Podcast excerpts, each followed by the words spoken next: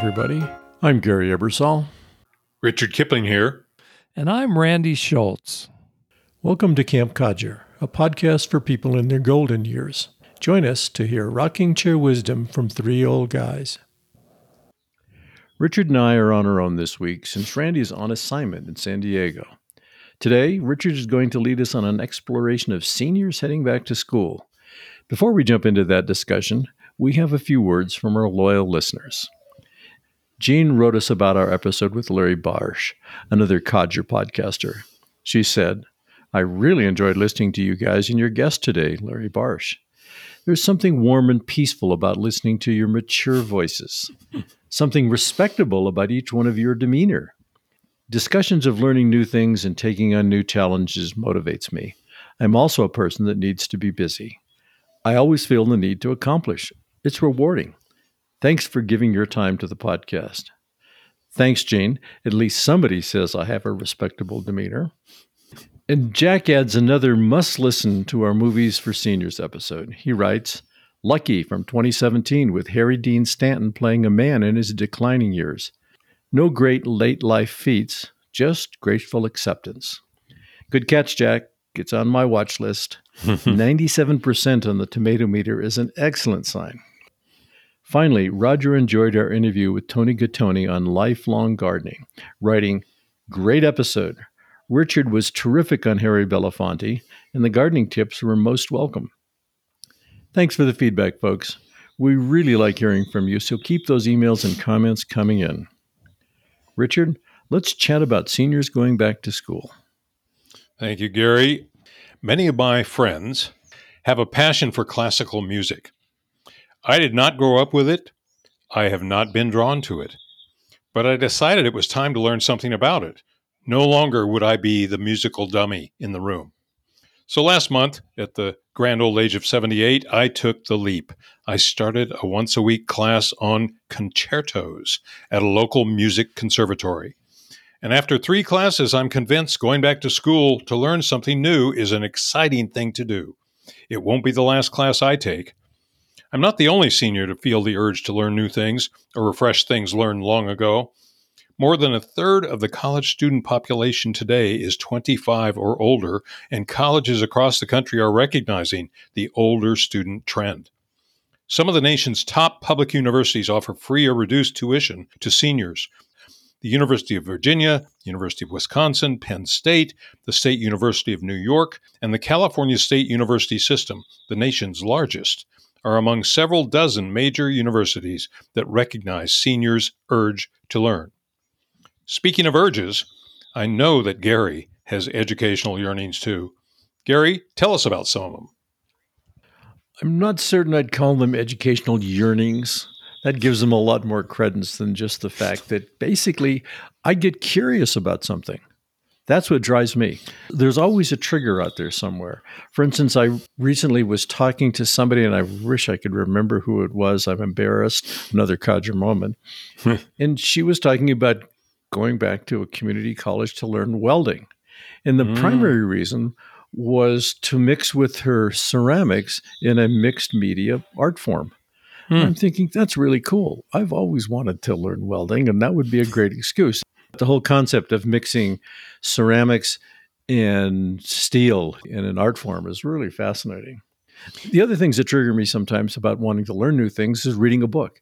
I read Song of the Cell by Siddhartha Mukherjee. That just fascinated me. It was a great book because the premise was the cell is everything when it comes to living things. Everything is based on cells. And he weaves a really nice tale, but it's not so hugely educational. So I'm thinking, okay, I'd like to learn cell biology. I just want to learn more about how cells work. Kind of the last thing that was really interesting me over the last few years is music. B sings, as you know. Yes. She plays guitar. A lot of our friends play guitar or perform. You kind of want to be part of that. Yes. You want to be able to play along. I do want to learn to play the ukulele. In a weird moment, I bought a, an ukulele. And how's that going? not well at all. That's another story. But I also want to know about music theory. Yes. I just yeah. want to know how music works, why it works. So, music theory and learning to play the ukulele, those interest me. Well, I'll tell you, this uh, music class that I'm in, uh, the concerto class, there are so many things that I don't know. It's uh, embarrassing. And that's why I'm in the class, is to get less embarrassed in those other situations. But the other people in the class, and incidentally, all of them are seniors, the other people are very knowledgeable about. They've heard every symphony that the teacher refers to. I've heard virtually none of them. No, at this age, uh, embarrassment is not a major issue. It's uh, learning. That's an important point. Is we're not afraid to fail any longer. That's right. That's right. And there's no cost of failing, at least in a classroom situation where Yeah, exactly. We're not going to yeah. get fired. We're not going to not get our degree. Let's talk about other ways that we can uh, go back to school as seniors. There are senior centers, which I have to confess, I have not poked my head in the door of the senior centers near me. There are in both Pasadena and in Santa Fe, there are senior centers within easy walking distance of my home. Mm-hmm. And I've also heard great things about those centers, and I have yet to go. That's on my list too. Is get to the senior centers and see what they have to offer and who goes there. Who, who are the people but, that end up there? It's an interesting question. Why don't we go? We know about them. Mm. I know about them. Yeah, yeah, up, yeah. I picked up a brochure for one when I was at the local municipal gym last week. And you're thinking, okay, I've, I've heard about them. I know about them. Why do you think we don't go? It's a good question. Well, I mean, one reason I haven't gone in past years, it's so clearly labeled senior center. And part of me, I don't want to be a senior yet, you know, even though I am. well, it's like what we talked about with Toni Gattone last week. She, she was saying when oh, she goes yeah. out into the garden, she thinks she's 45. Exactly. And when you say senior center, I'm sitting here thinking, I'm 45. I, I got 20 years before I have That's to go exactly to a senior right. center. Yeah. It's very silly because once you get in there, you realize, oh, yeah, th- these are my peeps. well, I actually want to find out if they are my peeps. I mean, my uh, our peeps are a fairly self-selected group. All of us have our own peeps. Will right. those people be my peeps? I don't know. I've been neglectful of finding out, and that's that's got to change. Not only senior centers, another place that I don't go to often enough is libraries. Libraries do a lot of things beyond just loaning out books. And by the way, they loan out books electronically now too. I've done that. Same here, and it's really handy. Somebody recommends a book to you, and it's not a new book, it's a 15 year old novel or something. You don't want to go to the bookstore and get it, but you take it out on loan. They often have those. They often offer group classes too and activities yeah. at library. The other place that is uh, a great resource for learning is community colleges. And they're uh, inexpensive or even free my neighbor across the street, Shirley, is taking a bridge class at the local college, Pasadena City College. Just says she's loving it. I didn't ask her what the average age of the people in that class were. I wouldn't be surprised if many of them are seniors. And then, of course, there's the online world. The online universe offers opportunity to take courses even from Harvard or even from Yale, taught by some of the world's top teaching talent. And you don't have to leave your living room to do it. Now, I'm going to toss this back to you, Gary. Have you ever taken an online course or been tempted to, or a course from your local college? So, in answer to your question, online course, yes. Of course, from your local college, one. Hmm. Yeah, I do online all the time. The real question for me is how do I satisfy my curiosity? I want to learn something. There's a project I want to do. Most of my projects are driven by the interest in learning something new in the end, the outcome of the project is nice to have. It's interesting, but the learning process is more important to me. I'm an autodidact by nature, self right. self learner, right? For years, my method of choice was reading. You want to learn something new, you buy a book. Want to build a house? Buy a book on how to build a house. And I did a lot of that for years. Is you read about it, and that's the classical way. Today, my choices are either online or community college. I tried a community college course one time on Italian, right? We mm. just got back from Italy. We were thinking, oh, great, let's go again. We really loved it. Got back, signed up for the course, got started, had a couple of sessions. An Italian woman who was a flight attendant, I think, for American Airlines. Suddenly, American changed her schedule. Poof, our instructor disappeared. so I'm thinking, well, that kind of sucks. yeah. That was my last community college. But in terms of online learning, there's a huge capability out there. And it ranges from people who write a blog on how to do things, just simple reading, kind of the classical style. You could do structured tutorials. I've done a ton of those when I've been teaching myself new things, particularly about software. They have lesson plans, they have examples. You ultimately end up with some sort of completed project at the end. Sometimes they're paid. I've paid for courses, hmm. sometimes hmm. they're free. And how do you find them? Google. You Google tutorial on, and you get tons of them. You need to be very discerning. You need to learn is this a good course? Is this a bad course? You need to be able to look at a course, listen to an episode, and find out whether it's going to work or not. But that to me is just amazing. There's video classes on YouTube. Yes. And there's just YouTube how to videos. Yes. I love the how to mm-hmm. videos on YouTube. Some of them are absolute crap. They're just not worth your time. And you got to filter through the crap typically there's a pony in there somewhere.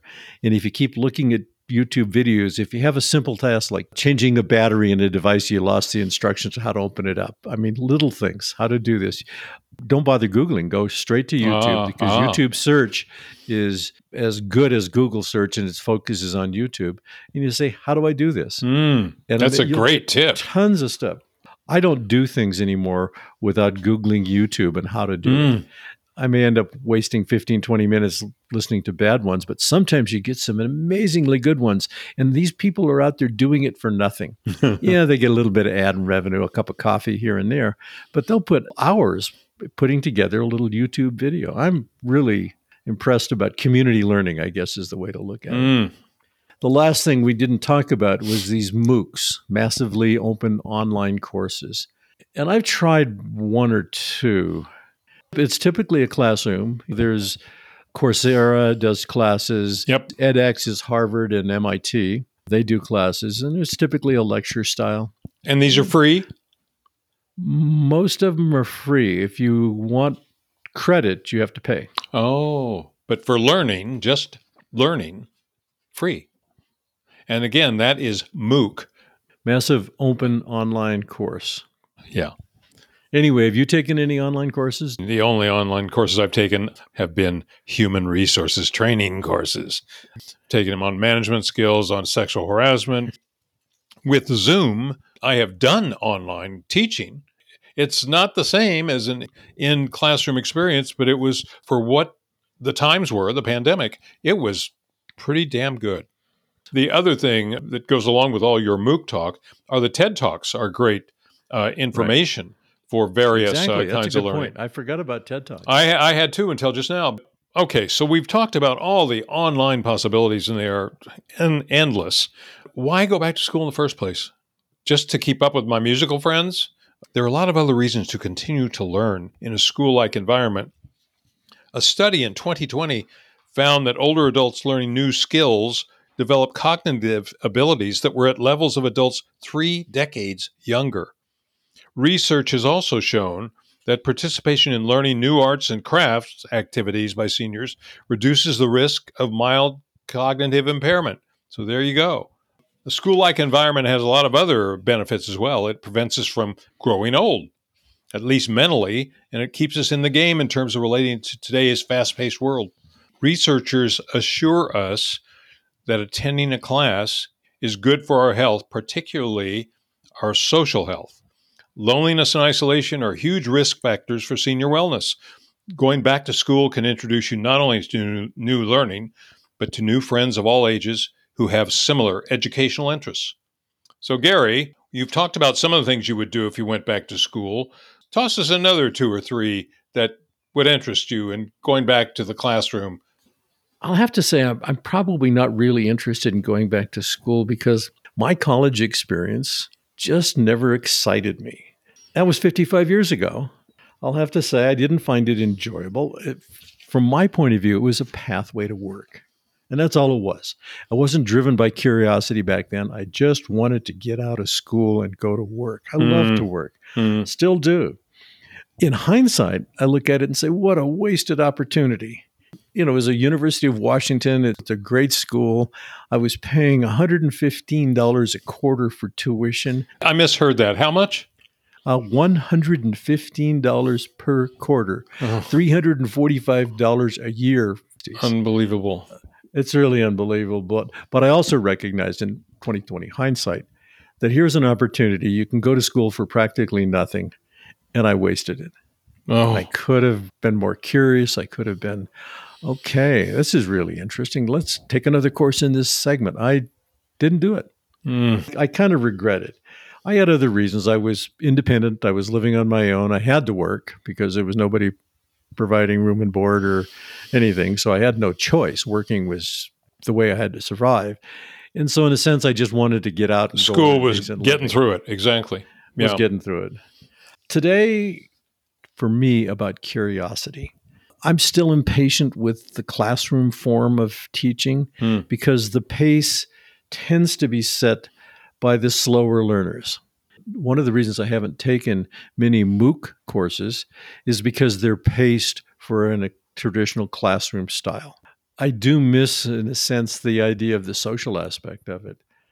I can remember classes slowing down to make sure that other people got what they were saying and but you found out in those classes who it was that had a kind of similar temperament and a similar learning process and you could see them after class and go to the student center and talk with them there about the class or about anything else you could meet people Maybe for you. For me, it was basically, oh man, it's three o'clock. I got to punch into my job at three thirty. oh. There was also, uh, particularly in undergraduate work at the University of Washington in the '60s, much more lecture style classes. You'd have either the large lecture hall of 400 students taking Econ 101, right or when you get into your junior, senior years, you might have classes or 20, 30, 40, but you really didn't you have seminar sessions. You didn't have a real discussion and dialogue. The first class I had when I transferred out to UC Santa Barbara was a big lecture hall. It was the biggest hall on campus, 900 uh, intro to history students. and I'm sitting there, you know, just off the boat from Kansas, and in walks this young woman in a bikini, her hair still wet from surfing, parks her surfboard up against the wall, sits next to me, pulls a pencil about two inches long out of her bikini, and a little tiny notebook equally large. I was hooked. It was a great educational experience. I knew I wasn't in Kansas anymore. So, as seniors, how do we make that work in a role where we drop into a class where there's younger students there? Not all of them who are as interested in the topic as we might be. That's a fantastic question, and I don't have any answer for it except you try. We're each going to stick out like a sore thumb in a class of 30 or 40. 95% of the people in that class are under 25, certainly, and we're mm. three times their age. Yeah, difficult, very difficult. And at community college, where there are a lot of kids that are like what you described your undergraduate experience was like, they're skating through a class or going to a class and looking at the clock to see when they have to be at work. Right. Uh, well, community colleges have a lot of working students. Exactly. So you're not going to meet people there that you can strike up a friendship with, chat for an hour after class. They are, they have things to do. So here's a recommendation. If you are interested in a particular topic, find a friend to enroll with you. Oh, there's an idea. So at least you have somebody of your age group and somebody who will share your interest in what it's about. Right. You might be able to go out and have a coffee with them afterwards, and it makes it more interesting. Doing it as a solo exercise, I think, could be kind of difficult, if unless you're really a good social person. Yeah, it could be strike up a intimidating. uh, Yeah, for a lot of us, it would be a feeling intimidated. that is a great tip. So don't try to do all these things alone. Try to find someone else. And certainly among our crowd, for example, there are people who would be interested in a number of things in, in common. All right. Well, so we've got a list of things that people can do. And it goes from universities that offer low or no tuition and, and senior centers, libraries, you name it. They're all there for us to take advantage of. I would love, for example, to take some courses like you in music, some other courses in music. Some other things are on my uh, bucket list, and I would call it not a bucket list, but a learning list. You can create your own learning list. As our fellow codger, Randy, who couldn't be with us today, likes to say, get off the couch. We hope you have enjoyed our conversation about lifelong learning for seniors as we head back to school. Have you had any learning experiences yourself recently? Attended a course in a classroom setting or taken an online course?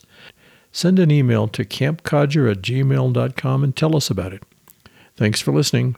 We'll see you next week when we take a stroll down memory lane as we look back at music from the 70s. If you enjoyed this episode, subscribe to Camp Codger in your favorite podcast app or sign up on our website. As always, we would love to hear from you. Drop us an email at campcodger at gmail.com, post a comment at www.campcodger.com, or leave a voicemail at 505 216 6171.